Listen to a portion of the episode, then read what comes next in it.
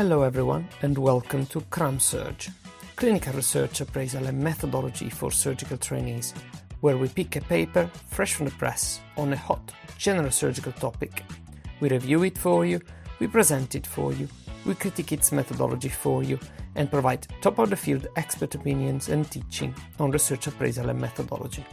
My name is Gio Perrin, and together with Professor Saba Balasubramanian, Adam Haig, Ben Wood, and Josh Lau, we bring you CramSurg from the wonderful region of the Yorkshire and the Humber. Welcome back, everyone. Today we are going to have a look at a paper that recently came out uh, in Annals of Surgery, a multi-center randomized controlled trial comparing safety, efficacy, and cost-effectiveness of the Surgisis anal fistula plug versus surgeon's preference for the transsphincteric fistula in ano, uh, aka the FIAT trial. Following that, uh, Professor Sababala Balasubramanian will give us an overview of the differences between superiority, non-inferiority and equivalence trials. This will complement our previous sessions on randomized clinical trials. You can find them on our website or on our podcast channels. Stay tuned for more.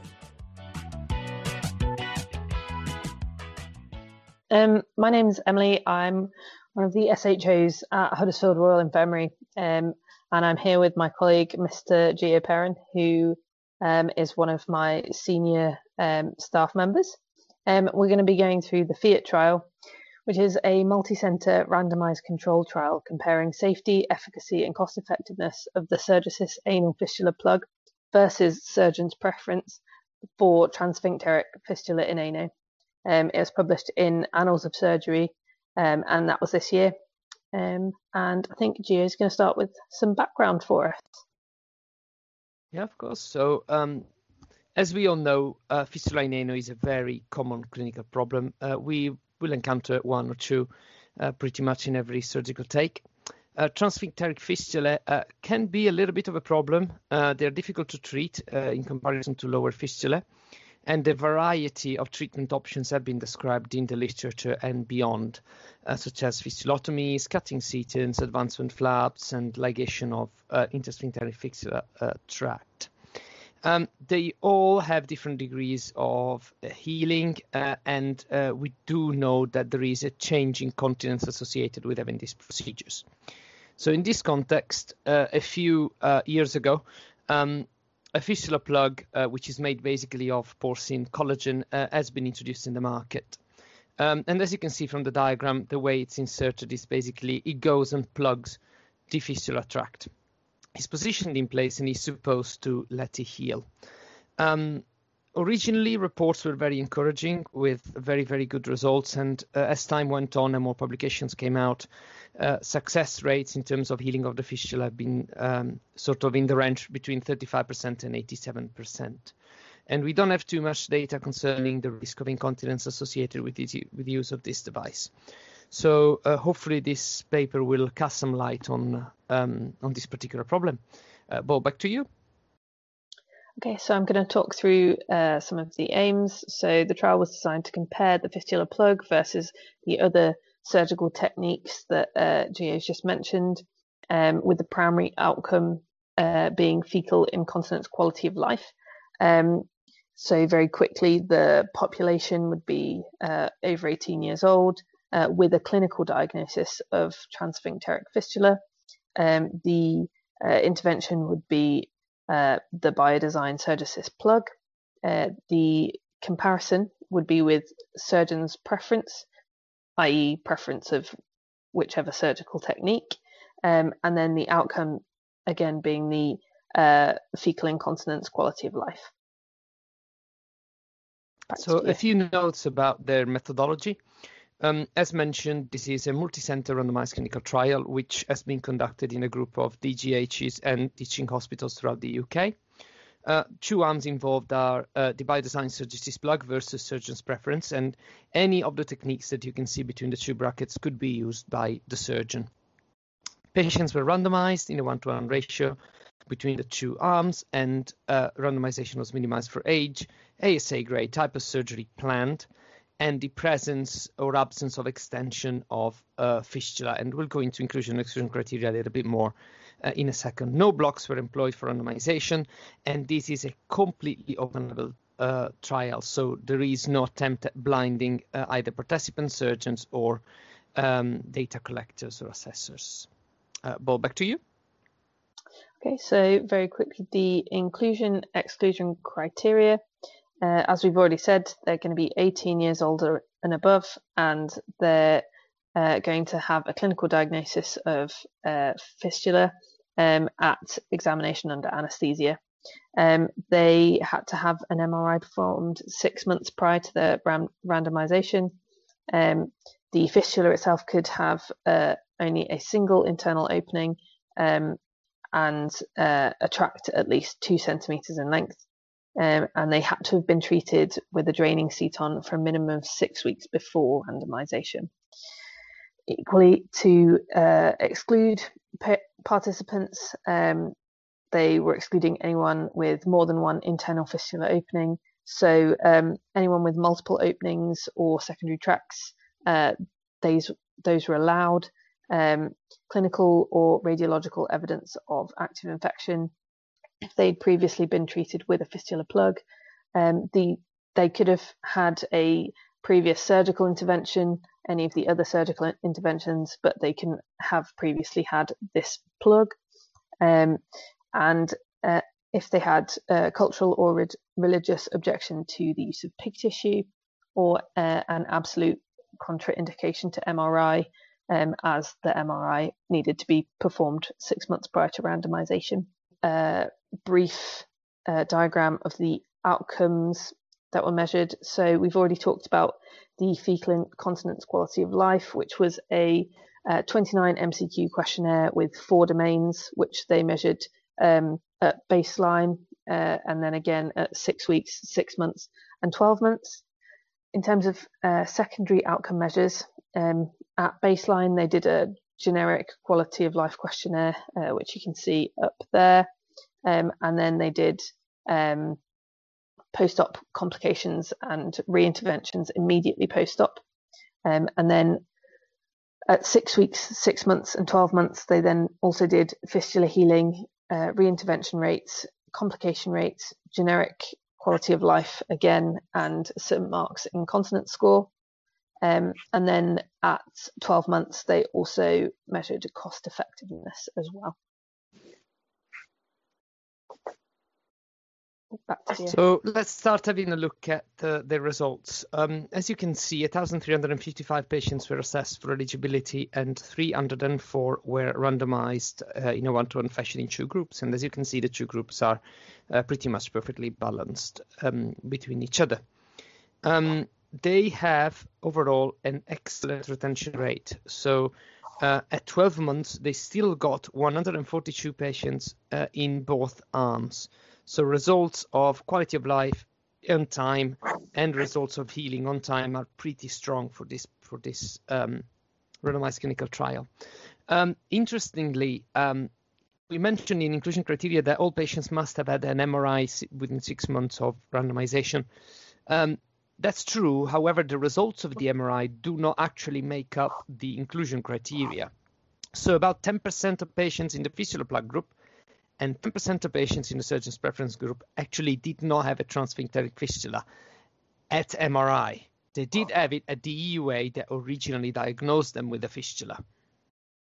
And we'll talk about it later in a bit more details. Also, their original um, sort of expected um, number of patients recruited uh, was uh, 500, which was reduced to 300 uh, because of slow recruitment. Um, ball back to you. So um, again, looking at the primary outcome. So the main thing uh, to take away from this table is that essentially um, the p-value is greater than 0.05 in every single domain. So that means that when comparing the uh, plug and the surgeon's pre- preference in every single domain, um, there was no statistical significance, and that was at every uh, single uh, time as well. Um, also, uh, it's important to note the total scores for the um, for the questionnaire. Um, there was no statistical significantly uh, statistically significant difference between those either. So overall, um, it didn't really show a difference between uh, the fistula plug or the surgeon's preference when it came to fecal incontinence quality of life. All right, let's have a look at some more surgical uh, outcomes. Uh, so uh, some depressing number really in uh, the first uh, few rows uh, concerning clinical fistula healing in both groups, unfortunately. So a significant proportion of patients at 12 months still do have a fistula, more um, than 50%, just about more than 50% had healed. And these numbers are still pretty low at six weeks and six months as well.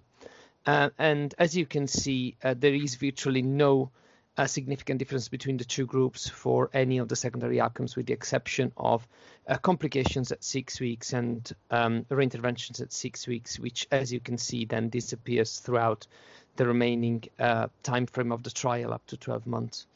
Um, so uh, again, no significant difference between the anal plug and surgeon's preference in these secondary outcomes. Um, Let's have a quick look at the cost analysis results. Now, uh, there's quite a lot of methodology behind this uh, that the authors describe uh, very well.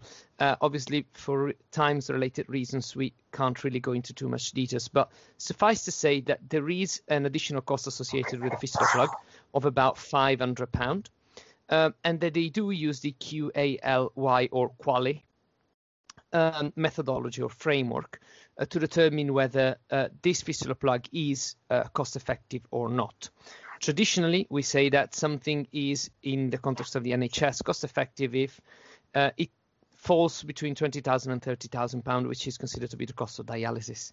Uh, and the authors suggest that there is roughly a 45%, 35 to 45% chance of this being the case. However, uh, as you can see, uh, once uh, adjusting quality of life uh, with the baseline values, uh, this cost could potentially be up to £32,400. So potentially not cost effective in an NHS um, context.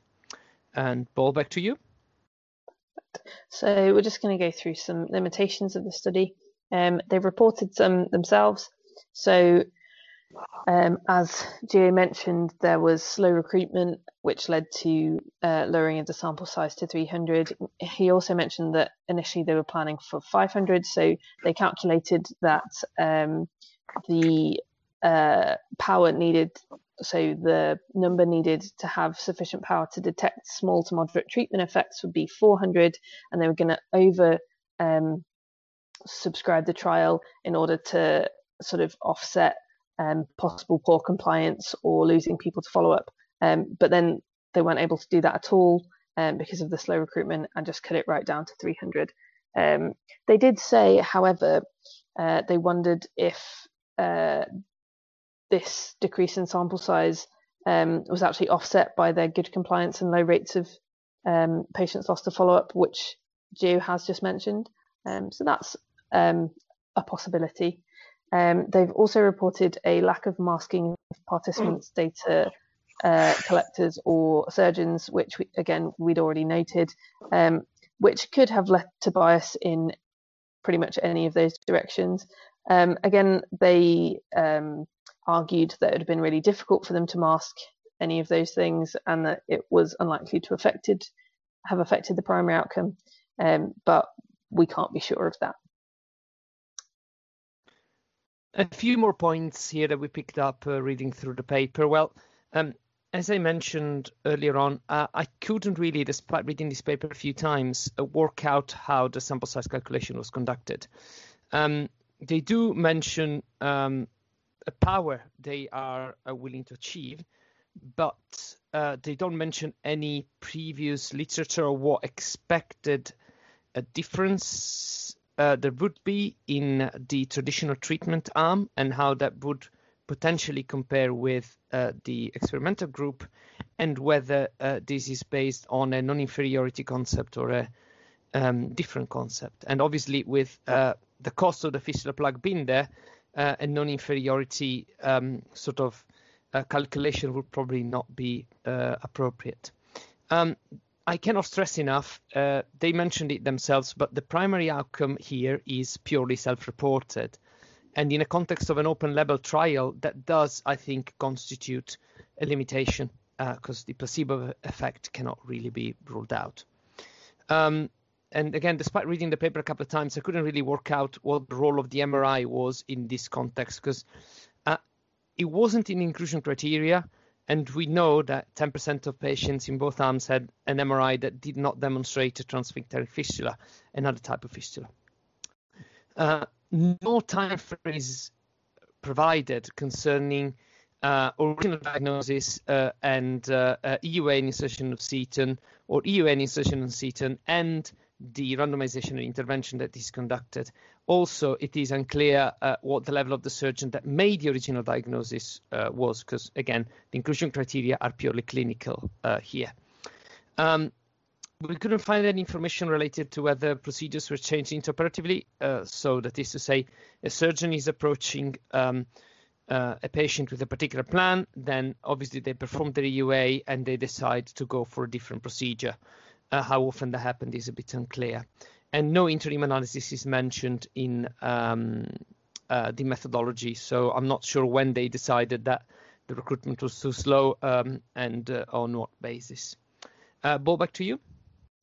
Okay, so it's just a, a little final conclusion. So uh, this study, um, they have uh, shown no significant difference in fecal incontinence questionnaire or fistula healing at six weeks, six months, um, or 12 months. Um, and to be honest, it does remain unclear um, just how cost effective it is, um, because as Gio said, um, it could it, the fistula plug may not be cost effective uh, in an NHS setting. Um, and then this is just a little table to uh, describe some of the good bits and bad bits we've just been over. And here we go again with a quick summary of the discussion we've had about the paper after the presentation. We reiterated a few points uh, that uh, we made during the presentation itself, as well as made some fresh ones. It's important to notice uh, concerning this trial that the surgeon's preference arm um, does have a fair amount of heterogeneity. This is true at patients' levels, as the treatments that are provided in that arm uh, are quite different from each other, but also at surgeon's level, as the uh, treatments themselves are not uh, standardized. The author describes how they use a workshop for uh, instructing surgeons on how to insert the uh, fistula plug, uh, but there is no attempt at standardizing alternative um, surgeon preference treatment. We reiterated again how choosing a patient reported outcome in the context of an open label trial um, does potentially increase the risk of bias, as well as re highlighted some issues associated with the sample size calculations. And the uh, level of experience of the different surgeons involved uh, could potentially have affected the results as well. And finally, uh, a further relevant point about design. Uh, despite our best effort, we couldn't really work out uh, if the study was designed as a, a superiority, non inferiority, or equivalence trial.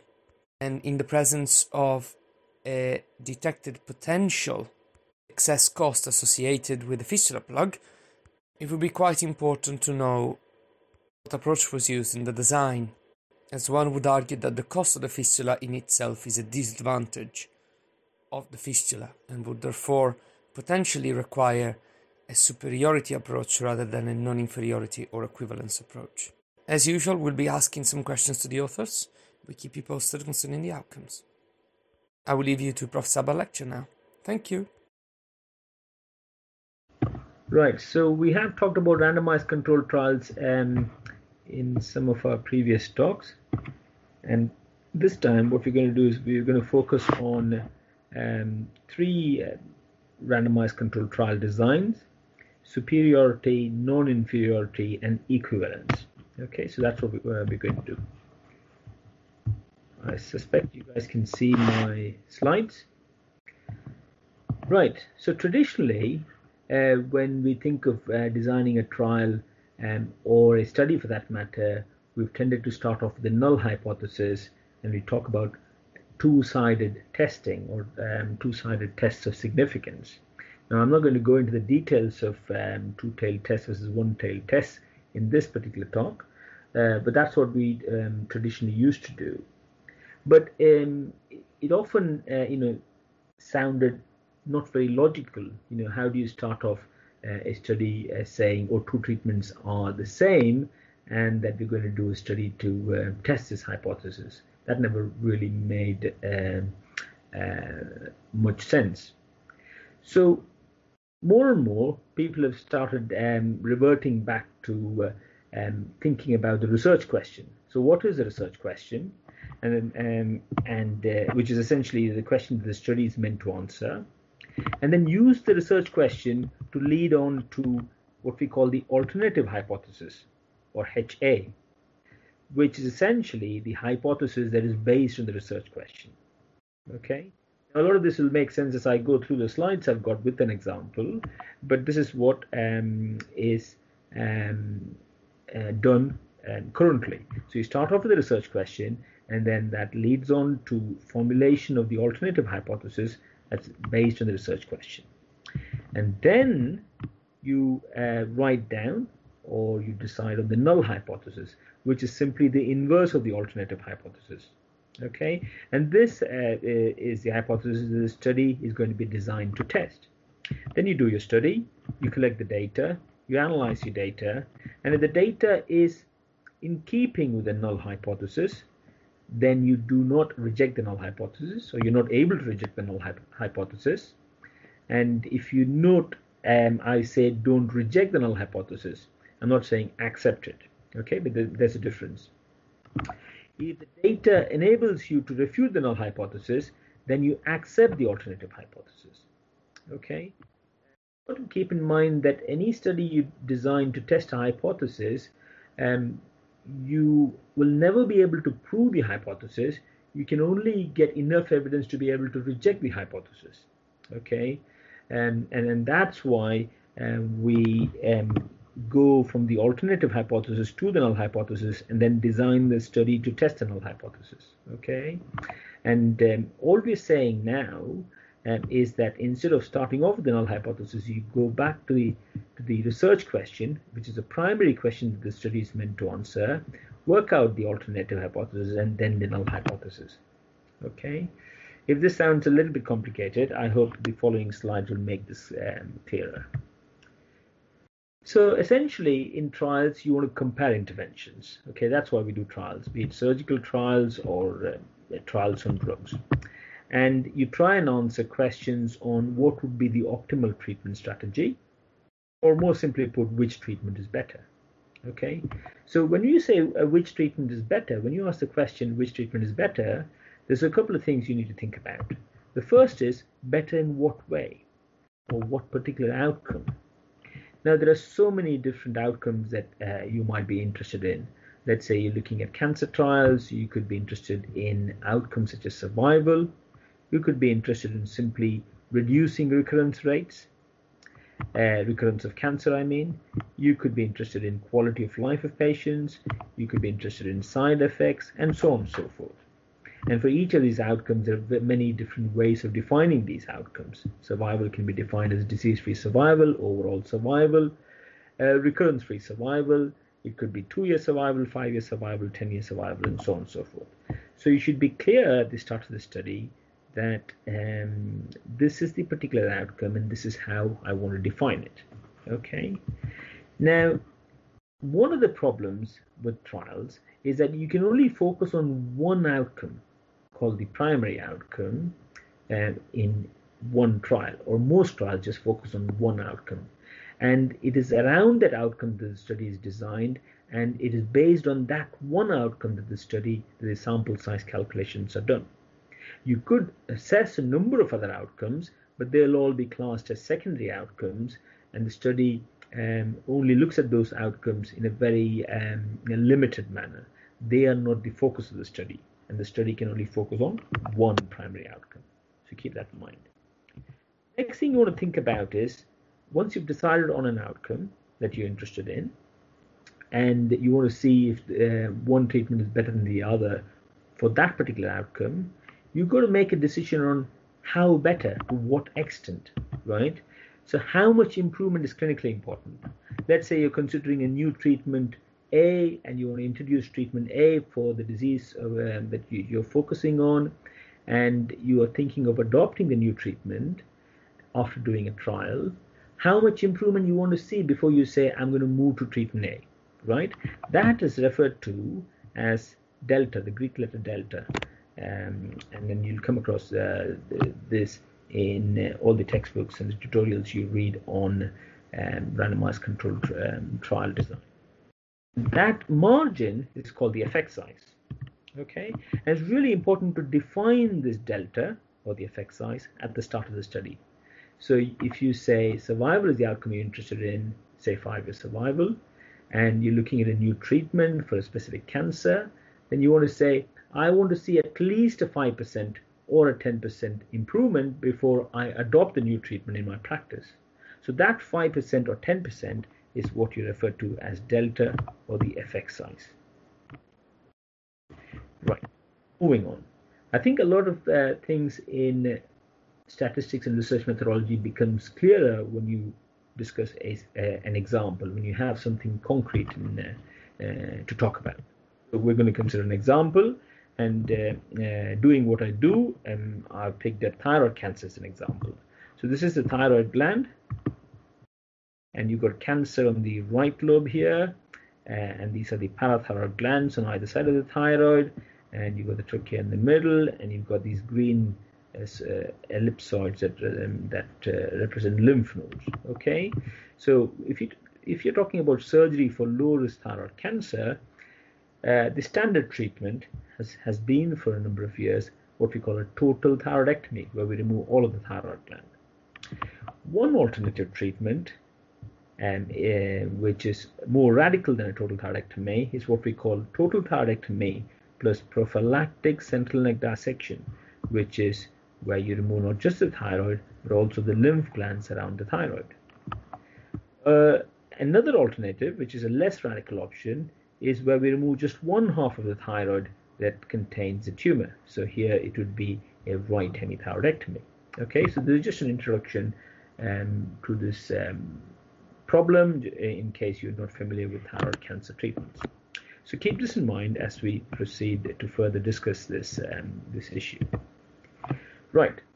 So consider a scenario where total thyroidectomy has been standard treatment for thyroid cancer for some time and it does have a certain recurrence rate and yeah, you might be as a thyroid cancer scientist uh, or a thyroid cancer surgeon wondering how can we improve um, survival? How do you reduce recurrence rate?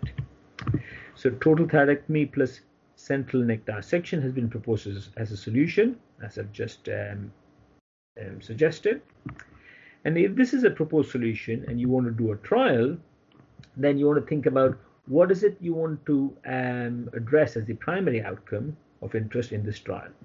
And let's say you, uh, you've chosen chosen disease-free survival, five-year disease-free survival as your primary outcome.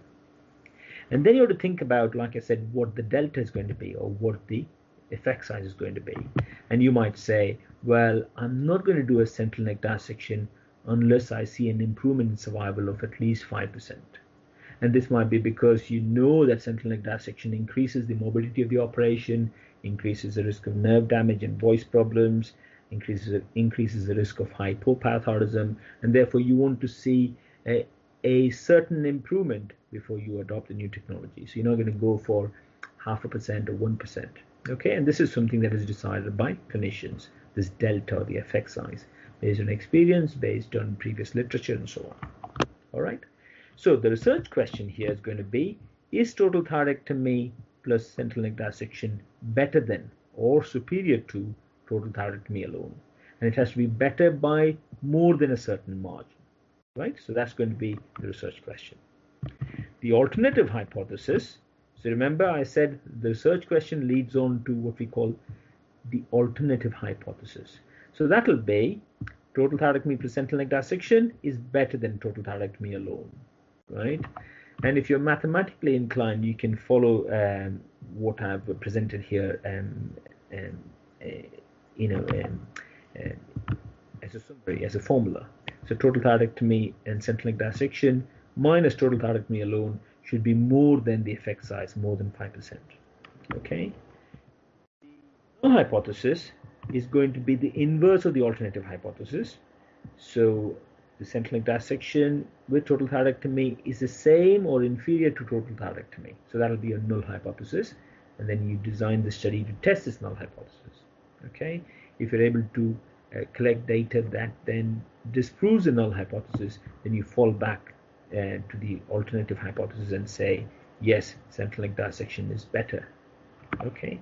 And this um, kind of design um, is what you refer to as the superiority design where your um, the question is is this new treatment superior to standard treatment? And uh, um, and the study that you would do will follow a superiority uh, design. So this is um, a good example for a superiority trial. Let's move on to another kind of research question. Again we're talking about total thyroidectomy for low risk low risk thyroid cancer here and we know that total thyroidectomy has got significant morbidity, and you're wondering whether you can reduce the morbidity without really compromising on the recurrence rates. And the proposed solution is just doing a hemithyroidectomy, right? So let's take this uh, same primary outcome, which is five-year disease-free survival, and then let's think about um, the effect size and let's say that if you're doing a slightly inferior operation, inferior in the sense it is less radical than a total thyroidectomy, then you don't really want um, a very poor outcome. Uh, you want to um, ensure that hemithyroidectomy might uh, reduce the survival a little bit, but not too much. But at least it will uh, reduce the side effects that you see from a total thyroidectomy, right? So you're making an allowance for a decrease in disease-free survival. And you might say, um, well, I'm happy to uh, allow a reduction in disease-free survival by 2%. And if the difference is less than 2% between a hemi and a total, then I'll be happy to do a hemi because it's associated with much lower side effects. Okay, so you can see that the research question here is different. The research question is whether a hemithyroidectomy is not inferior to total thyroidectomy. It shouldn't be inferior by more than 2%, right? So that leads on to your alternative hypothesis, which is hemithyroidectomy is not inferior to total thyroidectomy. And the null hypothesis will be the opposite, which is hemithyroidectomy is similar or superior to total thyroidectomy. And then you go on to design the study and uh, you conduct the trial, get the data, analyze them, and then test the data against the null hypothesis. Okay, so this kind of um, design would be called non-inferiority design. All right. So I hope that makes sense and uh, you guys are still with me. Let's move on to uh, yet another research question. Again in thyroid cancer. So we'll keep the same clinical scenario um, so you can relate to it. So there are a number of ways of doing total thyroidectomy. Some people have reported on doing robotic total thyroidectomy where you do uh, where you put the ports through the axilla or from behind the ear, you approach the neck and then do a thyroidectomy. And this is primarily primarily to reduce um, or to avoid neck scars. Some people have reported on transoral thyroidectomy, again to avoid a neck scar.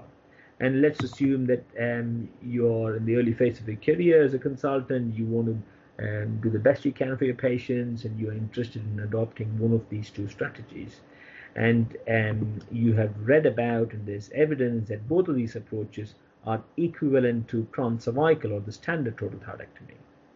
And you, you're asking the question, are the robotic and the transoral approaches equivalent to each other in terms of survival in thyroid cancer surgery? Okay, so that's your question. Let's assume that the primary outcome of interest is the same, which is five-year disease-free survival and then let's think about the effect size and um, let's say 1% is the allowance that you're happy to make and uh, you don't want a robotic or transoral thyroidectomy to be very different from each other in terms of outcomes and, and the question really then is, are these approaches equivalent or similar? Or if they're dissimilar, they should not be dissimilar by more than delta or 1%. Okay, obviously if they're dissimilar to a great extent, then you're going to go with uh, the uh, better of the two um, treatments. Right. So the alternative hypothesis here is that robotic total thyroidectomy is the same as transoral, right? And the null hypothesis is that robotic total is either inferior to or superior to transoral, because the null hypothesis has got to be the inverse of the alternative hypothesis. All right. So this is uh, uh, the kind of design that is referred to as equivalence design or equivalence trial. Okay. So these are the three common uh, types of uh, designs in randomized controlled trials, the superiority trial, the non-inferiority trial, and the equivalence trial. And I hope I've uh, shown you um, some examples where these three approaches are uh, used. Now, um, to somebody that is uh, new to these um, these these kinds of concepts, you immediately want probably wonder what about the inferiority trial? Well, the inferiority trial is just the opposite of the superiority trial, but it won't make sense. You're not going to have a clinical question where you're going to ask, oh, is this treatment inferior to standard treatment? There's no, there's no reason you do a trial to, to test that, right? So that's why we don't do inferiority trials. Similarly, you're not going to ask a question uh, that would lend itself to a non-superiority trial. So that's out as well. And you're certainly not going to ask a question where you're going to say, are these two treatments different to each other? Okay, so the inequality trial is out of question. So although these are statistically possible, the inferiority trial, the non-superiority trial, and the inequality trial, they won't make clinical sense. And therefore, we're just left with these three types of clinical trials, the superiority, non-inferiority, and the equivalence trial. Okay. Now, if you think about it um, carefully, if you go back and look at what I've said in the last few slides, you'll realize that the equivalence trial is equivalent to doing two non-inferiority trials. Okay, so you just have to go back to the slides and have a little think about the null and the alternative hypothesis in the non-inferiority and the equivalence trial, and you'll realize and you'll come to this conclusion. All right. Now here's a table that summarizes what we've talked um, uh, about so far, and we'll, we'll take this one step further. So let's just consider two treatments, A and B. So let's just say B is standard treatment and A is a new treatment that you're interested in. Okay. Now, if you're doing a superiority trial, then the research question is going to be, is A better than B? Is a new treatment better than the standard? If you're doing a non-inferiority trial, then the question is going to be, is A not inferior to B? And if A is not inferior but has very few side effects or, or is very cost effective, then you might be happy to use A. Okay. And if you're thinking of an equivalence trial, then the research question um, ought to be are A and B similar? All right. From the research question, you then move on to the alternative hypothesis because the alternative hypothesis should reflect your research question. Right?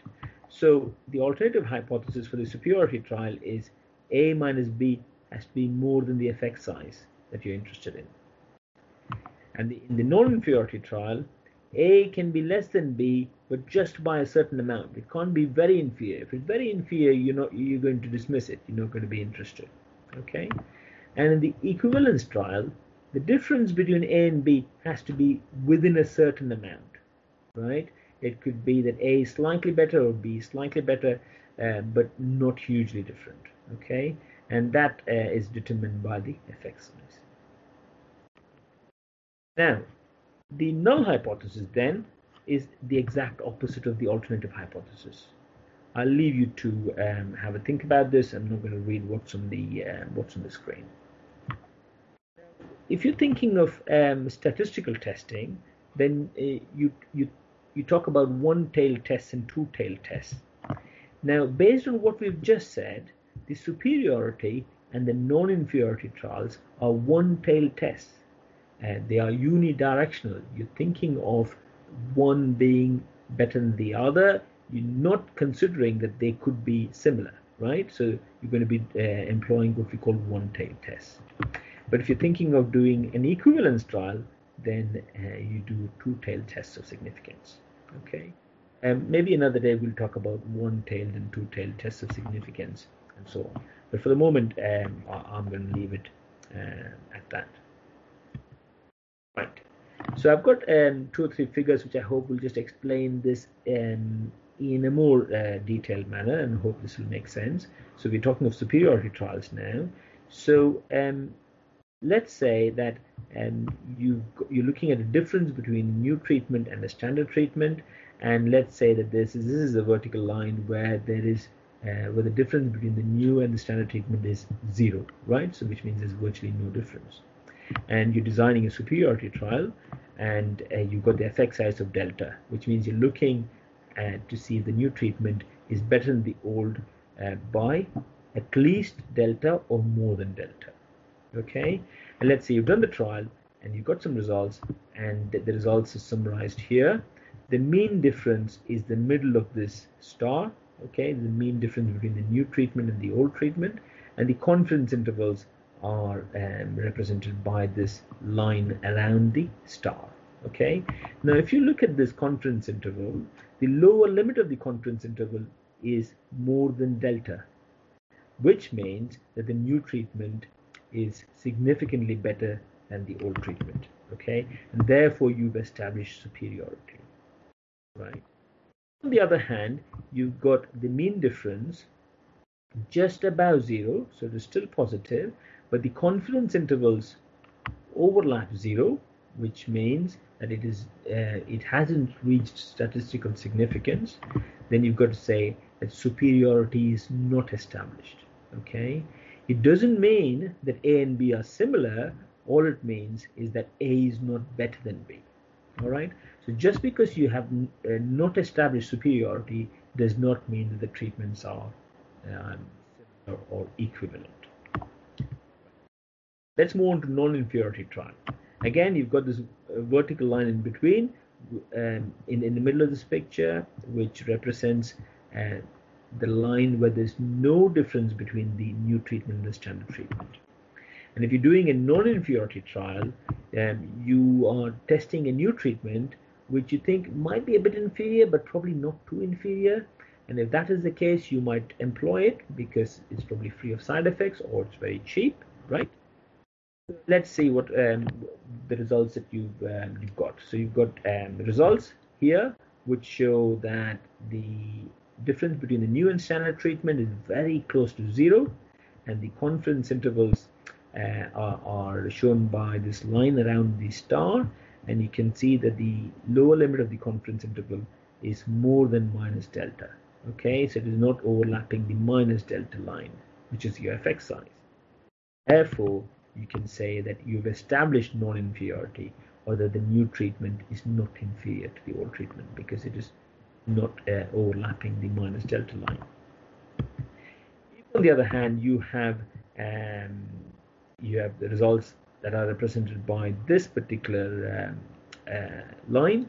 So you've got the confidence intervals overlapping the minus delta, which means that you have not established non-inferiority. Okay, so uh, this means that um, uh, your null hypothesis is uh, not rejected. Okay. Then we go on to equivalence trials. In equivalence trials, you might remember that we said that we are uh, asking the question, are these two treatments similar? So if uh, they are not similar, um, are they dissimilar by more than delta? That's the question posed in a slightly different way.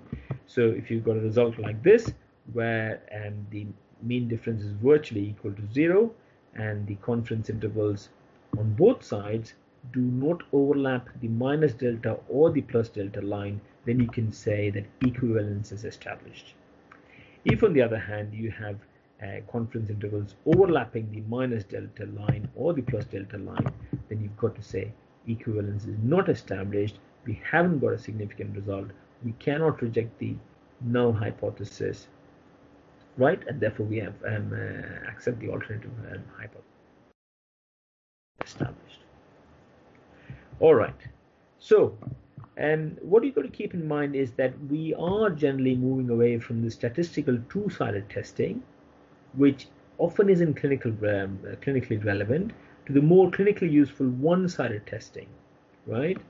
And in that you're asking the question as to whether this new treatment is better than the old treatment, right? And so that's a clinically useful um, question you want to answer. Or you might ask, ask the question, is the new treatment uh, almost as good as, I don't mind it being a little bit inferior, but it shouldn't be too inferior. Okay. Now, if you're doing a superiority trial where you're looking at a new treatment potentially being better than the old treatment, but then you get a negative result, keep in mind that it doesn't mean that these two treatments are the same. Right. Um, we've talked about intention to treat and per protocol analysis in one of our previous talks on randomized controlled trials. And uh, um, I suspect uh, if you've listened to that talk, you probably remember that ideally in a randomized controlled trial, you should report on both these types of analysis. This is important in non-inferiority and equivalence trials. That's something um, uh, to, bet, to bear in mind. Right.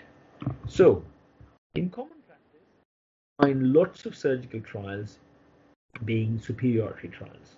Okay, but increasingly in the literature, we are looking at trials being reported in the big journals, in surgical journals, that are non-inferiority and equal equivalence trials.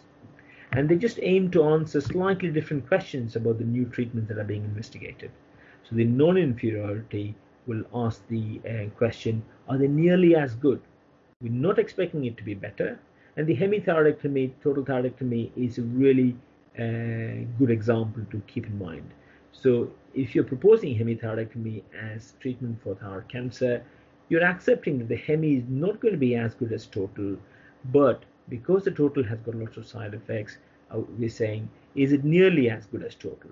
And if it's nearly as good as total, we'll do uh, we'll do a hemithyroidectomy any day. So that's the kind of question a non-inferiority trial is on asking. Equivalence trial, um, uh, you don't see much of this in surgical research. Uh, essentially, asking are these two treatments similar? Okay. And uh, finally, I wanted to emphasize that it's really important to start with the research question when you're deciding on the trial design. Then you formulate your alternative hypothesis and the inverse of the alternative hypothesis, which will be your null hypothesis. Thank you very much.